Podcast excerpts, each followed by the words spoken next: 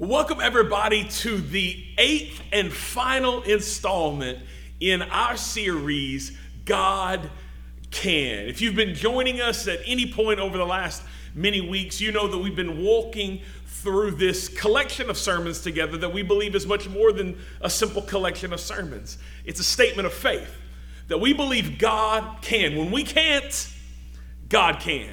When we can't save, because we can't save, God can save.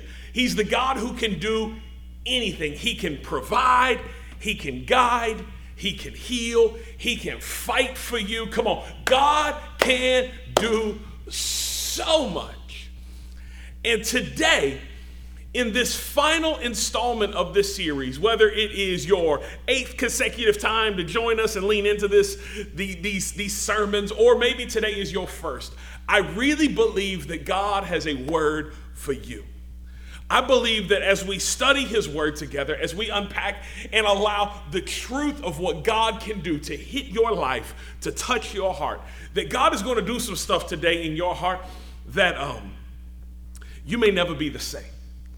And I don't say that lightly. I don't say that tritely. I don't just say that to say it because some people just be saying that kind of stuff all the time. No, no, no, no.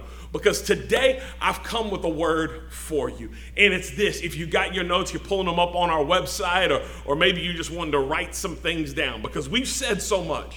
Come on, God can, God can guide you, God can provide for you. Come on, God can, God can purify you, God can restore you. And today, would you write this down if you're taking those notes today and getting this theme set that God can father. Now I know off the jump you're like, well, that doesn't, God can't save. Woo! God can. Because when we think of father, we don't often think of an action, we think of a position. We don't think of a verb, we think of a noun. But please understand what I'm saying. I'm not talking about simply the position of father, but the work that is to father. God can father. Because it is one thing to have kids, it's a whole other thing to father. To father is to evolve. Because what the demands, the needs, the necessities of being a father or doing what it is to father change. They change from season to season. They change from child to child.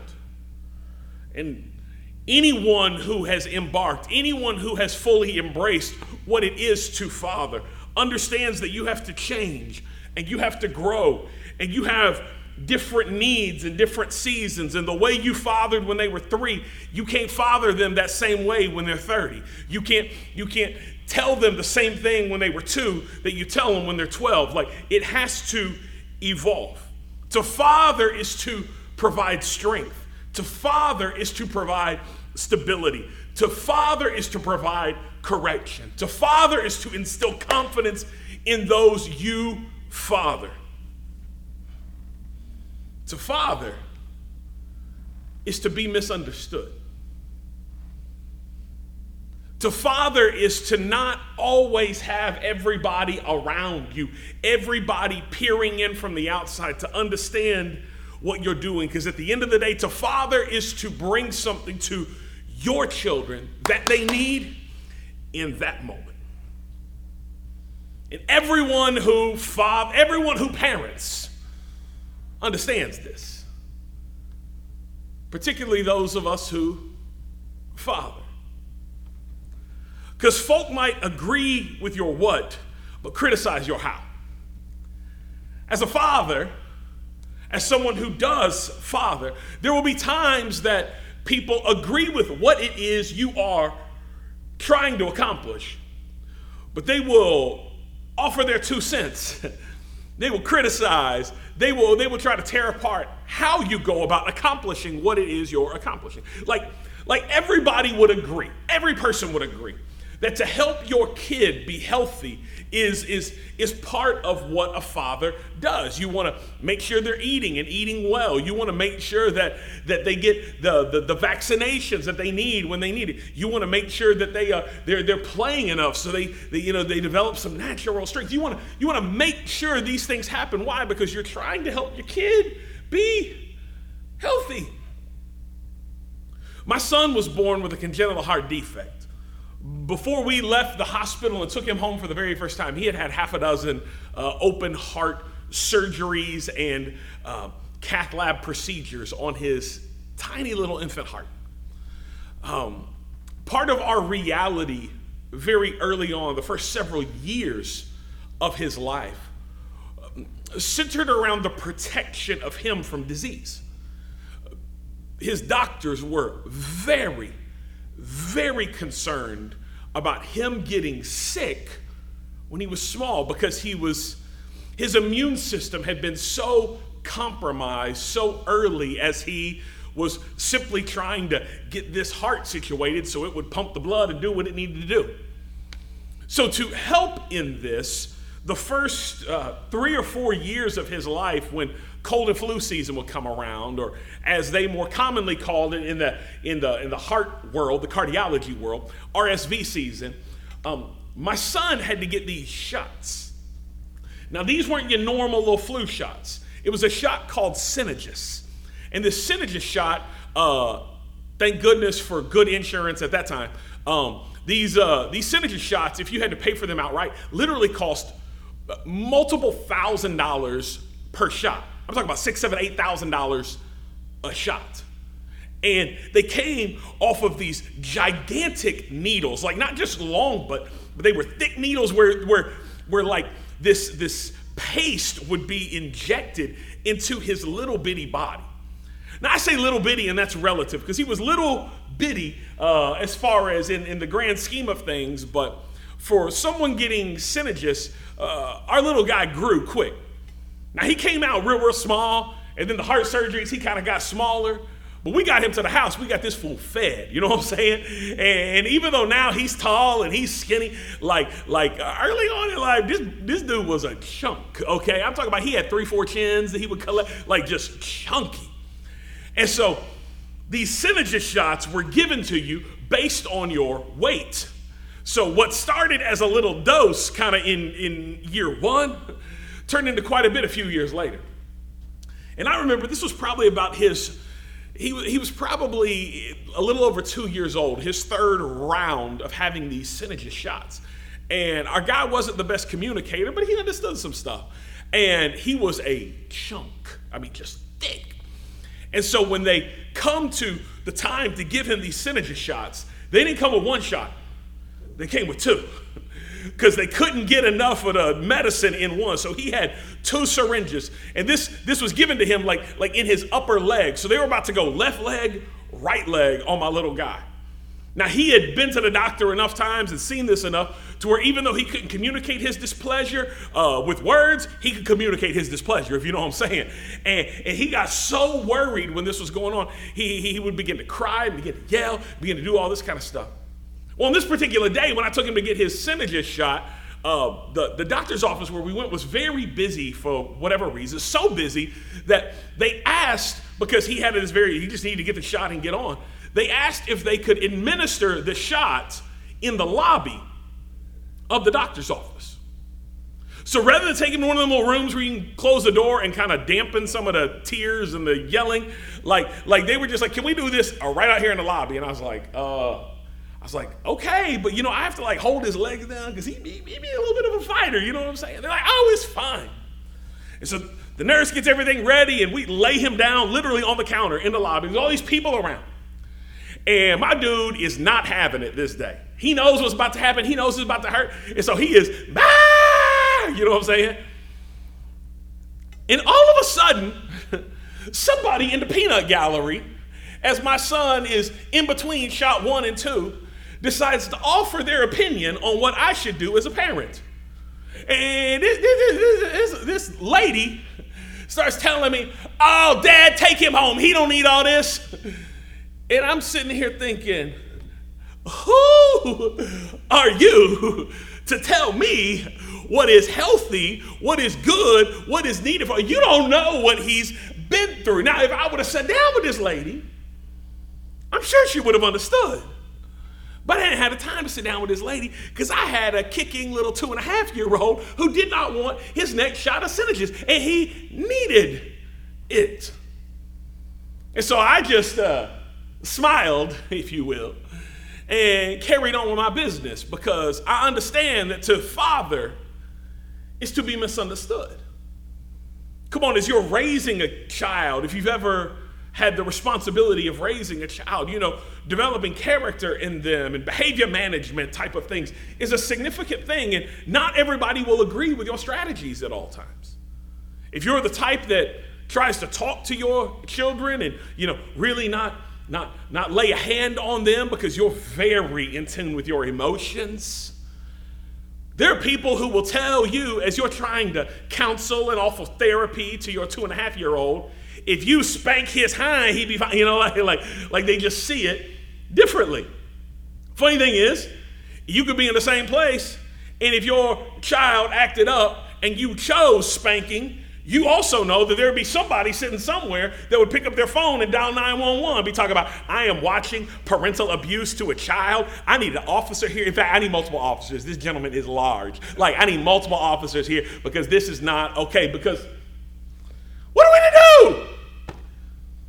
What we are to do is to understand that to father is to be misunderstood. And today, I want to take you on a little journey through one of the most beautiful stories that Jesus ever told, with some of the greatest insight into who our God is, how our God operates, and how God fathers.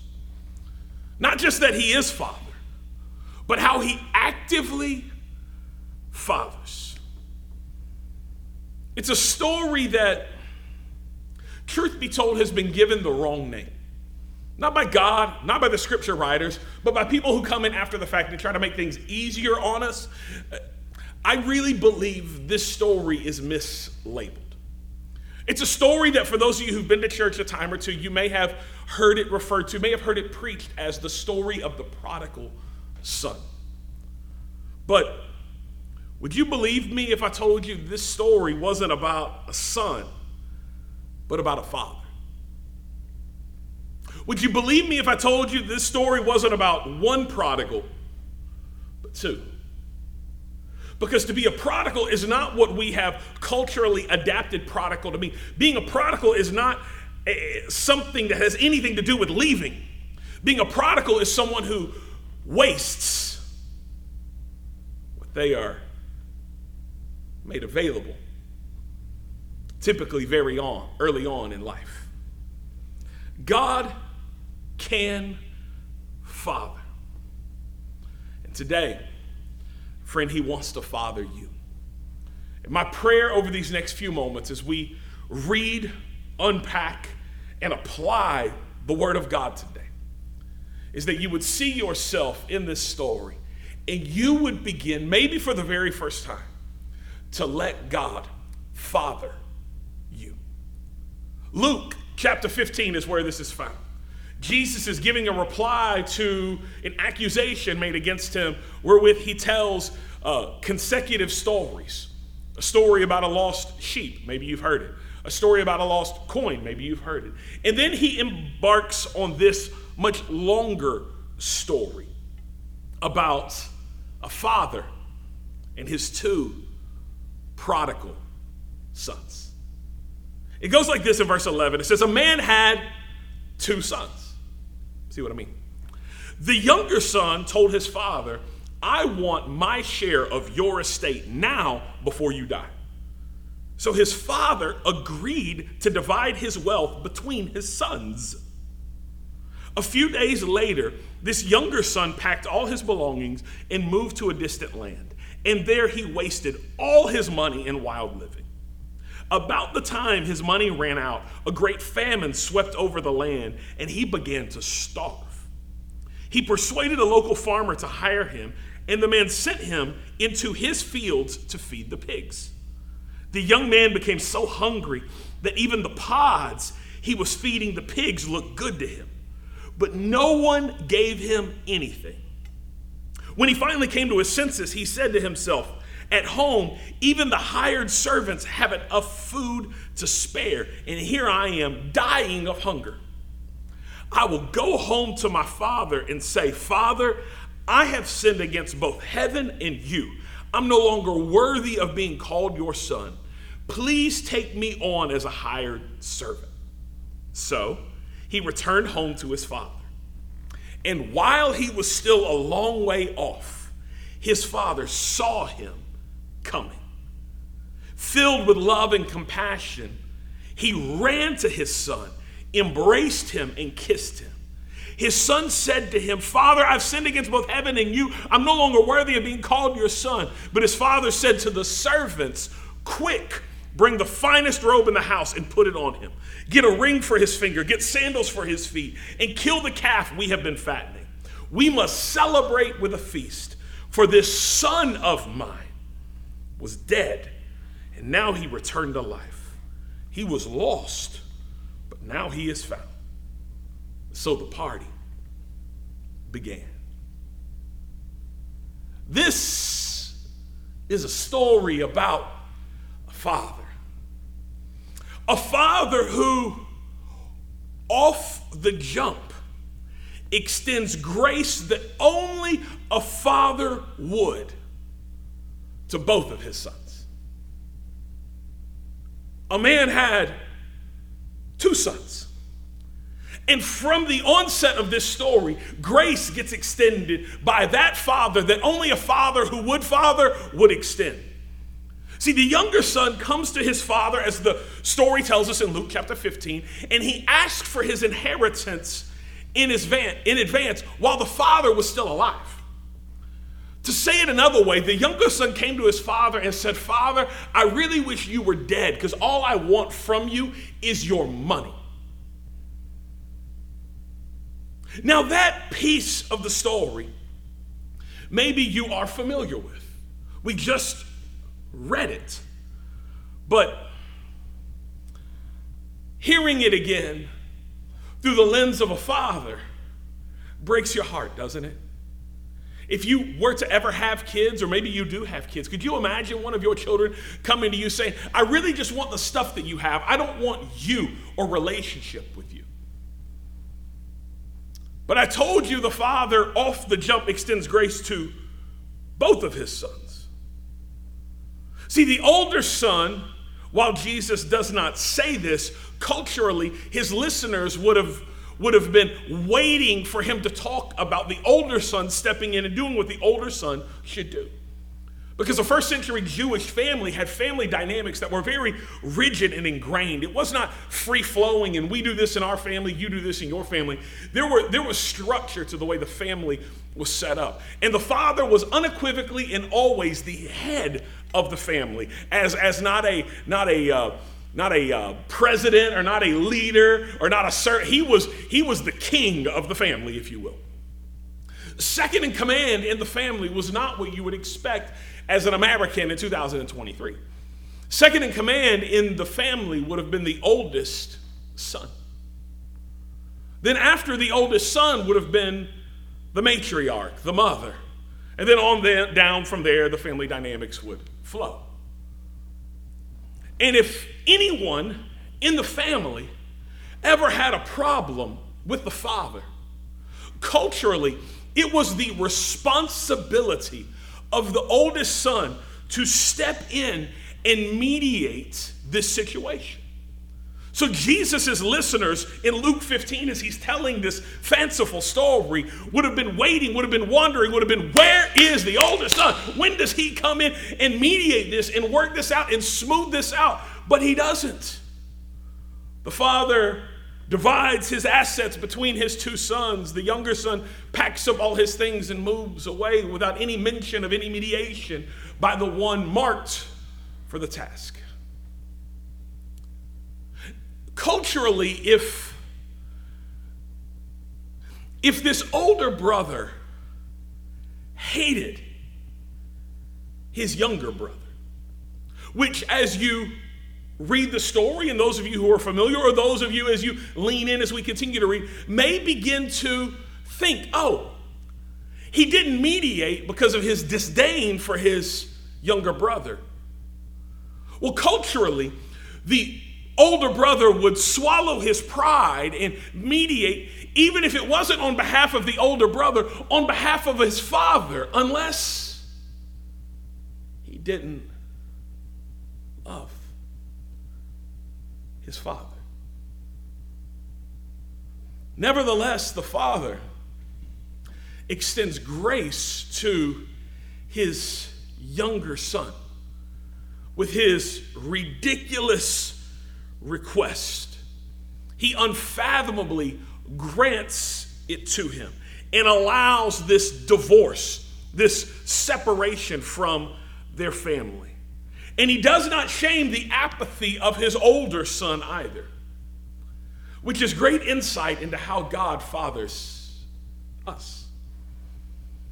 See, the picture Jesus gives here is one of a father, a good father, God our Father. And as we lean into the response and the reaction, the, the, the treatment that comes from this Father, we see God our Father extended to us. William Temple put it this way one time He said, God grants us freedom even to reject his love. This is a hard concept to grasp for us today. It's an unfathomable concept for them to grasp in the first century Jewish world. Because the father would never extend this kind of freedom. The father would force his, his, his way, he would force his will upon his family. But God grants us freedom. He grants us freedom to accept or reject to make decisions that are not wise, to make decisions that won't be for our good, to make decisions that we may ultimately regret.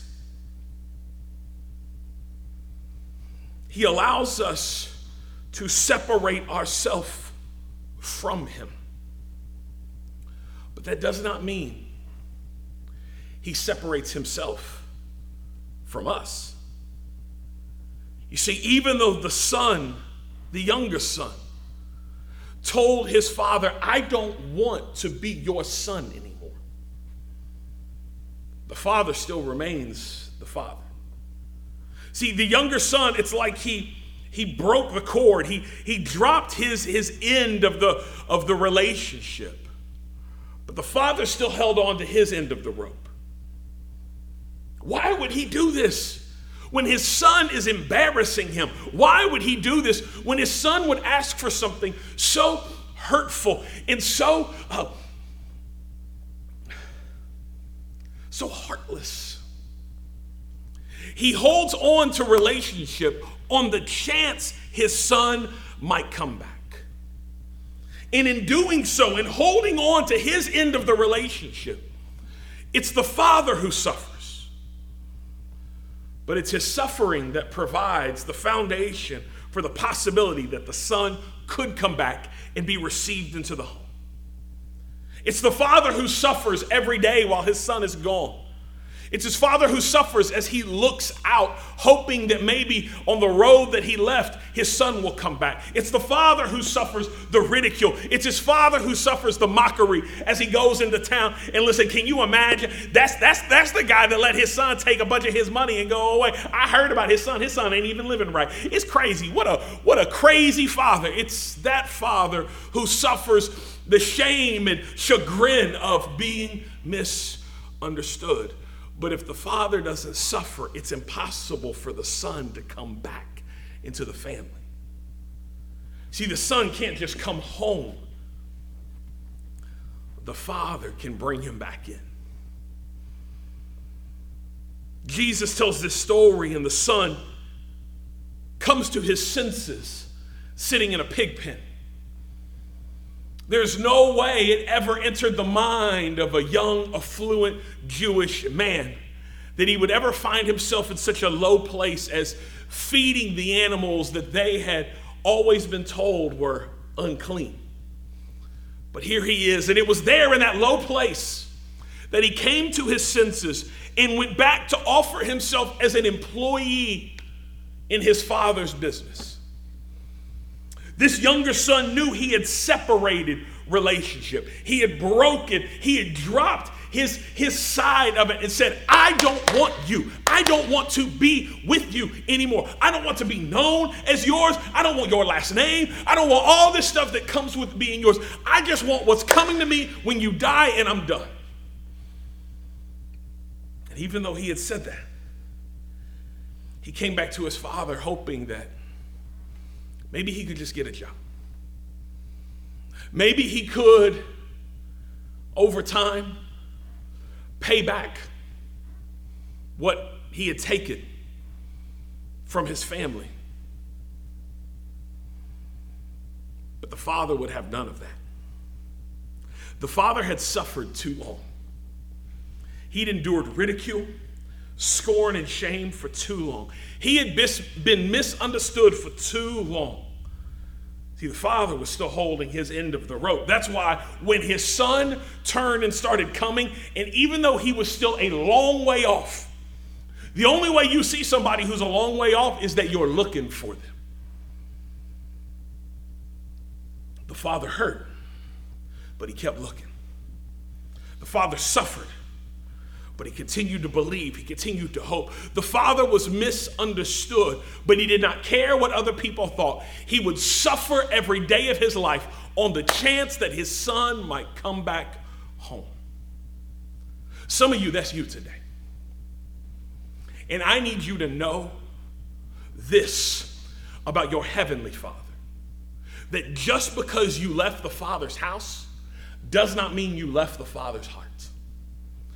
Just because you left your father's house, just because you told your heavenly father, I ain't got no time for you, I ain't got no space for you, I only want what you can do for me. And now that I've gotten what it is I wanted you to do for me, I ain't really concerned about you anymore. Can I tell you, even though you left him, you haven't left his heart.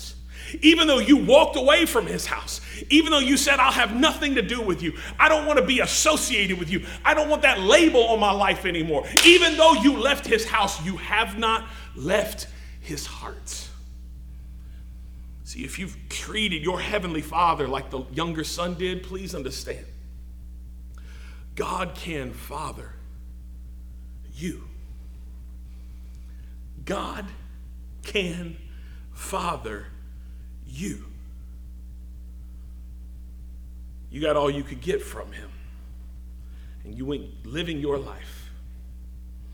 And now you find that living for yourself, living for your pleasures, living for your own accomplishments, living for your own desires and dreams ain't really it. You want to come home. And you don't know if you can. See, I think some people, under the sound of my voice, that's the way you feel. There's this pull on the inside of you that knows you need to be in your father's house, knows you need to be connected in relationship with your father again. But the truth is, you, you said a lot of things and you've been a lot of places and you've acted in a lot of ways. And you've said some things about, about, about your heavenly father. And you don't know if you would be accepted because of the way you divorced yourself from him. Can I tell you what Jesus told us through this story in Luke 15? When you turn to Him, He comes running to you. When you turn to Him, you ain't even got to take all the steps. He will come and run to you, He will meet you where you are. You just have to turn and come back home and believe that your God can, Father, Meanwhile, verse 25 says, You say, Meanwhile? Oh, yeah, yeah, yeah. I know some of you church folk think that's where the story ended. That is not where the story ended. A man had two sons. Meanwhile, Meanwhile, while, while all of this is going on, while this great celebration is beginning to break out, meanwhile, while, while the son who was, who was lost in the house but not lost in the heart of the father came back. Meanwhile, verse 25 says, the older son was in the fields working. When he returned home, he heard music and dancing in the house. And he asked one of the servants what was going on. Your brother is back, he was told, and your father has killed the fattened calf. We are celebrating because of his, watch these next two words, safe return. That is an English translation of what would be the Hebrew idea of shalom. It wasn't just that he came back and he's staying down the street at the Motel 6. It wasn't just that he came back and he ain't really all that hurt. I mean, he lost some weight, you know, he ain't been eating good where he is, but he all right. To, to say that he was welcomed back with shalom was to tell in a word what the father had done for this son who divorced himself from the family. That the father had welcomed him back in fully and called him his son. That's what he did when he put a robe on him. He said, You're valuable here, because only valuable people have robes like that. He said, You have power here. That's what happens when he gave him a ring, because the ring was a sign of power. It showed who you were connected to. It was essentially like he gave him his debit card back, and he said, You need you, you got power. Now go do what you need to do. When he brought him back and he threw a celebration for him, because he said, This is valuable. He is worthy. He was brought back in, not just allowed to be here here until he went on to wherever he was going to go. He was welcomed back into the family. The older brother was angry and wouldn't go in. His father came out and begged him. But he replied, All these years I've slaved for you, and never once refused to do a single thing you told me. And in all that time, you never gave me even one goat for a feast with my friends. Yet when this son of yours comes back after squandering all your money on prostitutes, you celebrate by killing the fattened calf. His father said to him, Look, dear son, you have always stayed by me, and everything I have is yours. We had to celebrate this happy day for your brother was dead and has come back to life. He was lost, but now he is found. There are many shameful, misunderstood things that this father does in order to have the opportunity to have relationship but none more so than what we just read. You say, what? Yeah. It was not his preemptive dividing of his estate.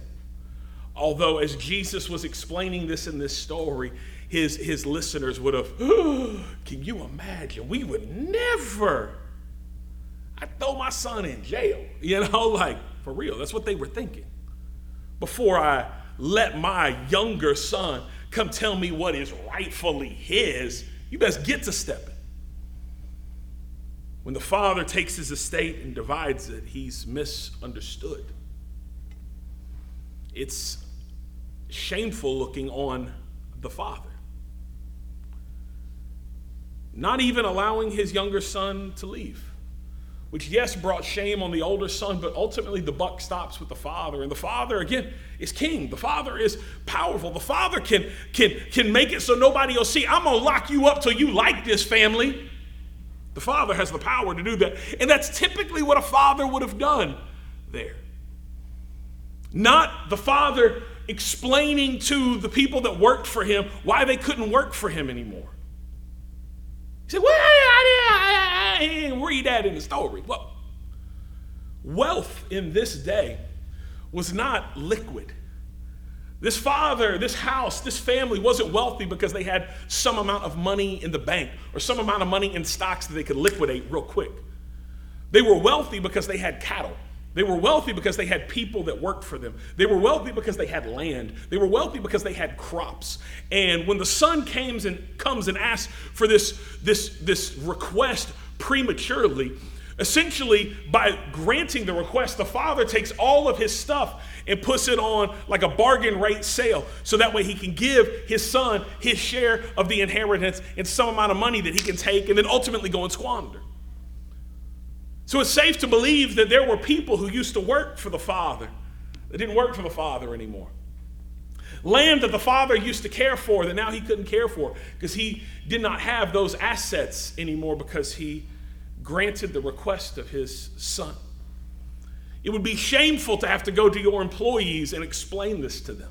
Shameful to go to households that look to you for their livelihood and explain to them because of an arrogant, entitled request of your younger son that you are going to grant. Now they don't have a job. Now you don't have the land that they used to work anymore. You don't have need of their services anymore. Shameful. But not as shameful as this. Not even as shameful as the running. Oh, if you've been to church for a minute, I'm sure somebody preached to you uh, Luke chapter 15 and they talked to you about how shameful it was for the father to run, and it was. Because Middle Eastern men didn't run. Maybe I could be a Middle Eastern man. I don't run either. But Middle Eastern men, they, uh, they walk slowly with dignity, never in a hurry. It's a sign of power. Little boys run, not wealthy Middle Eastern men. But this father ran when he saw his son coming, which meant he would have grabbed his, uh, his garment that he was wearing that would have been draping the ground and, pulled it up over his knees, exposing his lower legs, and gone running for his son. It was shameful looking in that culture, but nothing was as shameful as what he does here. Because he throws a party. He's the host of this party because his son who was dead is now alive. His son who was lost is now found, and he's celebrating. So he spared no expense in throwing this party and invited everybody that worked for him, everybody that used to work for him, everybody in the family, everybody in the neighborhood. He got, he, he got the best chef in town to carve up this fatted calf, and they are eating tonight. The DJ, he got the best DJ he could find. DJ Khaled showed up and said, Another one, and another one, and another one. And he's rolling hit on hit on him, and they are having a party. But they all look to the Father for direction in this party. And rather than give the direction he was supposed to in the party, the Father, in recognizing that his older son won't come in, leaves the party to go appeal to his son. He, he leaves the party to make an appeal to his older son who won't come into the party. Culturally, what would have happened if this situation would have transpired is the father would never have left the party. Because that would look humiliating. That would look like he doesn't have control of his own family. If he got word of this from a servant, he would just say, Lock that boy up. I'll deal with him in the morning. That's not what this father does. He leaves the party, comes out to his son. The party probably stopped because DJ Khaled was getting ready to roll another one, and he looked for the father and he said, Another one? Oh, he ain't here. Y'all stop eating. And they see outside the father making an appeal to his son having this conversation as Jesus describes it. Not berating his son, but appealing to him. Appealing to him. So the father makes an appeal to his older son. Even though his older son, at the beginning of Jesus' story, acquiesces from his own responsibility to make an appeal to his brother. Oh, that's grace. See, grace is not just when you get what you don't deserve, it's that sometimes we get what we could have given to others, but didn't. That's grace. Grace is, yes, when we get what we don't deserve. Thank you, God. But grace is also when we get what we could have given to others. We get forgiveness even though we have chosen not to forgive the people that we should and could have forgiven. But yet, God gives forgiveness to us. Uh, God provides for us, even though we could have been generous. We could have helped provide for his house. We could have helped provide for others, but we didn't. But yet, God still provides for us.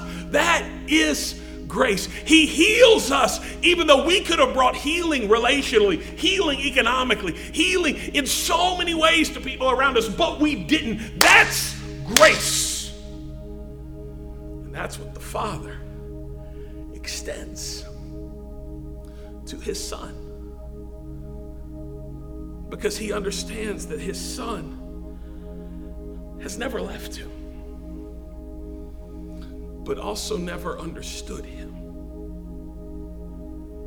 See, just because you're in the Father's house does not mean you have the Father's heart.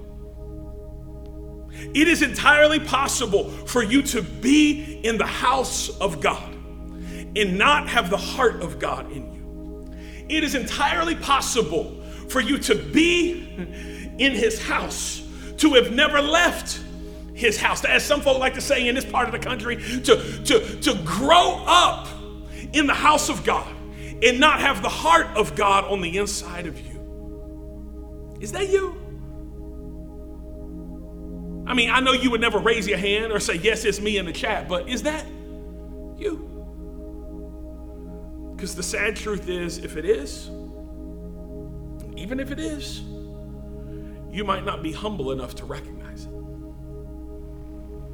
Because what you would say is, I'm always in service. what you talking about? I, I always go to service. I'm online, I'm in person, I listen to, I'm always. And so I serve at everything. Come on, if there's a need in the church, if there's a need outside the church, I serve. Baby, I got t-shirts and lanyards and vests, and I got series upon series upon series of events I've helped. I serve at everything. I pray all the prayers. You find me in midweek prayer. I pray personally. I do all the things. I have read the Bible. Come on, what you want? You want to go? You want to go? You want to do a uh, you you want to do a Bible drill and figure out who can find the verse the fastest? I got you because I know the Bible. I never did the stuff that that, that the people who left there. I, I, I ain't ever drink or chew or go with folk who do. I didn't do this. And just like the older son, pride prevents you from seeing the grace offered to you. Because grace to you seems unnecessary for you. See, the younger son was lost and he realized it. He made terrible decisions. He said awful things. He ran from his father's house, divorced himself relationally from his father, but in a pig pen came to his senses and realized, I have screwed this whole thing up. My father is good. My father loves me.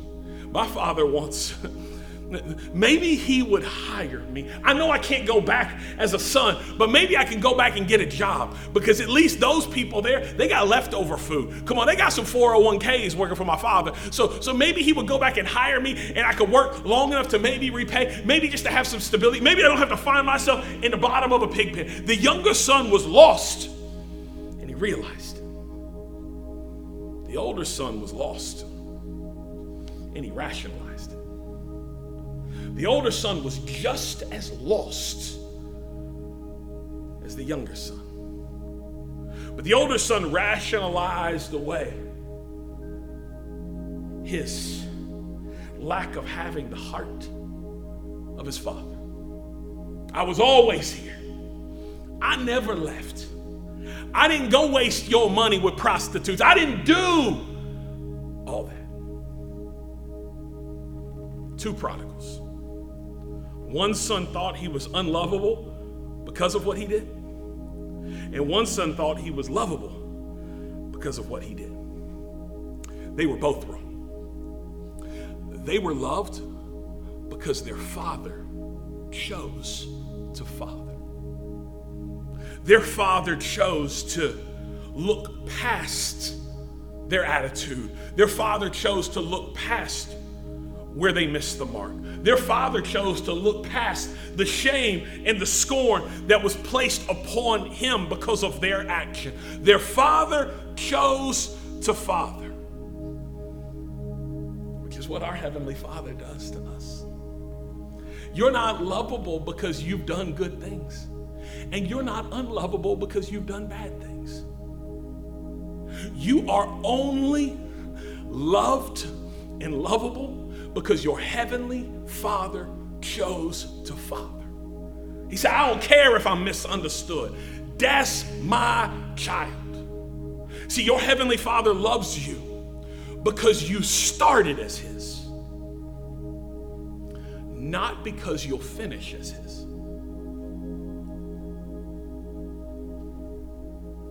Your heavenly Father loves you because you started as His. Genesis chapter 1 tells us that we are all humanity created in the image of God. The image of God is on you, it's on me. Male and female, He created us. We have His image upon us. It sits on us, it rests on us. We started as His because you are human, because you are male, because you are female. His image rests on you. And he says, I will father you. I will love you because you started as mine. And the desire of God is to have relationship with you. But certainty in our response has never been what he needed to extend his love just the chance that you might receive it. So, our Father, just like this Father, is fine being misunderstood. You may not understand why I run when they turn, but I run when they turn because I need them to know they're not coming back as a servant, they're coming back as a son. You may not understand why I leave the party, but the reason I leave the party is I need my son to know that he can do all the right things, and that's fine. He can do all the wrong things, and that's fine too. Whatever. It's not going to change the fact that I will father him. I will never let go of my end of the rope. Relationship is always possible because I will make relationship possible. That's what your Heavenly Father says to you. See, God won't make you love Him, but He's willing to be misunderstood so that you could. That's our Father, the God who can Father. He's not going to make you choose Him. But the moment you turn, even though you are a long way off from where you started, he will run to you. He's not going to make you love him. But some of you need a wake up call today because you've been in his house but do not have his heart. You know the, the rule and the ritual. You know the pomp and the circumstance. You know how to say the thing and do the thing. The problem is, you know on the inside of you, you don't have his heart.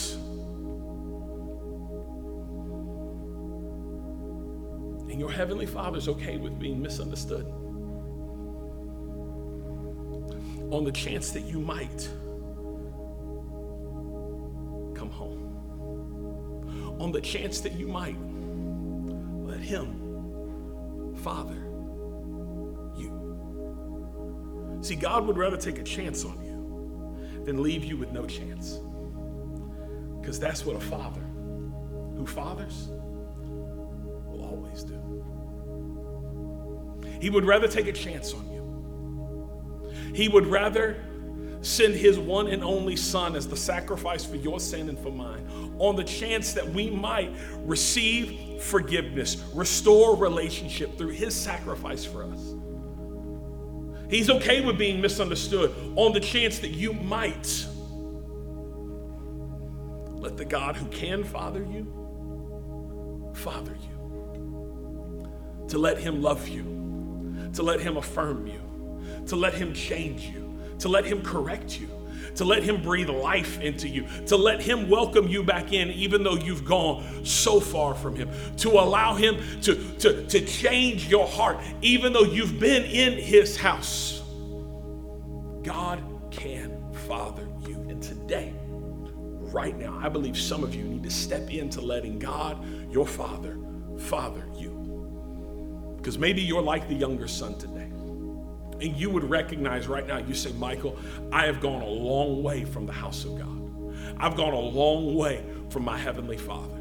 But this is the moment I want to turn around. This is the moment I come to my senses. This is this is my pig pen. I wake up today and I recognize I need my heavenly Father. As you recognize and turn and come to him, he comes running to you today. And in just a moment, we're going to pray. Yes, you sitting right there at your house. Yes, you listening to this in the car. Yes, you watching this on an airplane right now. Like, like God will meet you there. Some of you are like the older son. You've been in his house, but you don't have his heart. And maybe that pride has broken off of you enough in these moments to where you will respond. See, that was Jesus' ultimate desire in this. This is the end of his story. But this is also the answer to the accusation made against him. See, Jesus here is picking on religious leaders who were in the house of God without the heart of God because they did not understand why Jesus would be okay with being misunderstood for eating with these people and sitting with these people and talking to these people and touching these people. And Jesus said, You've missed it. You're in the house, but don't have his heart. Some of you need to let pride drop off of you and recognize what's true about you. You're in his house, you don't have his heart.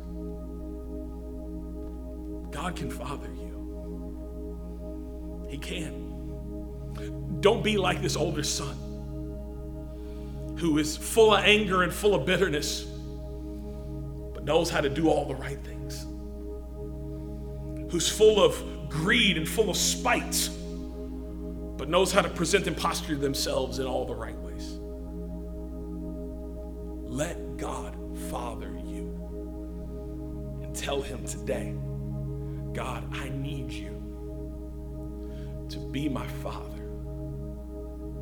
I need you to forgive because I'll never do enough of the good things. I need you to do for me what I can't do for myself. If you're like the younger or like the older, I pray right now you would pray this prayer with me. Say, Jesus, today, thank you for fathering me.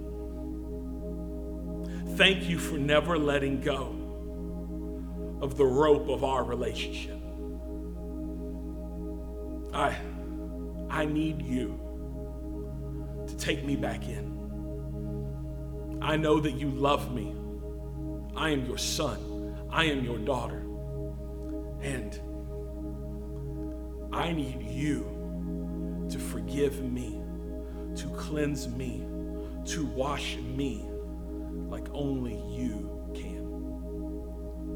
Jesus, I ask you to save me, to forgive me, and to help me live like the child you created me to be. I pray all this, Jesus, in your precious name. And everybody said,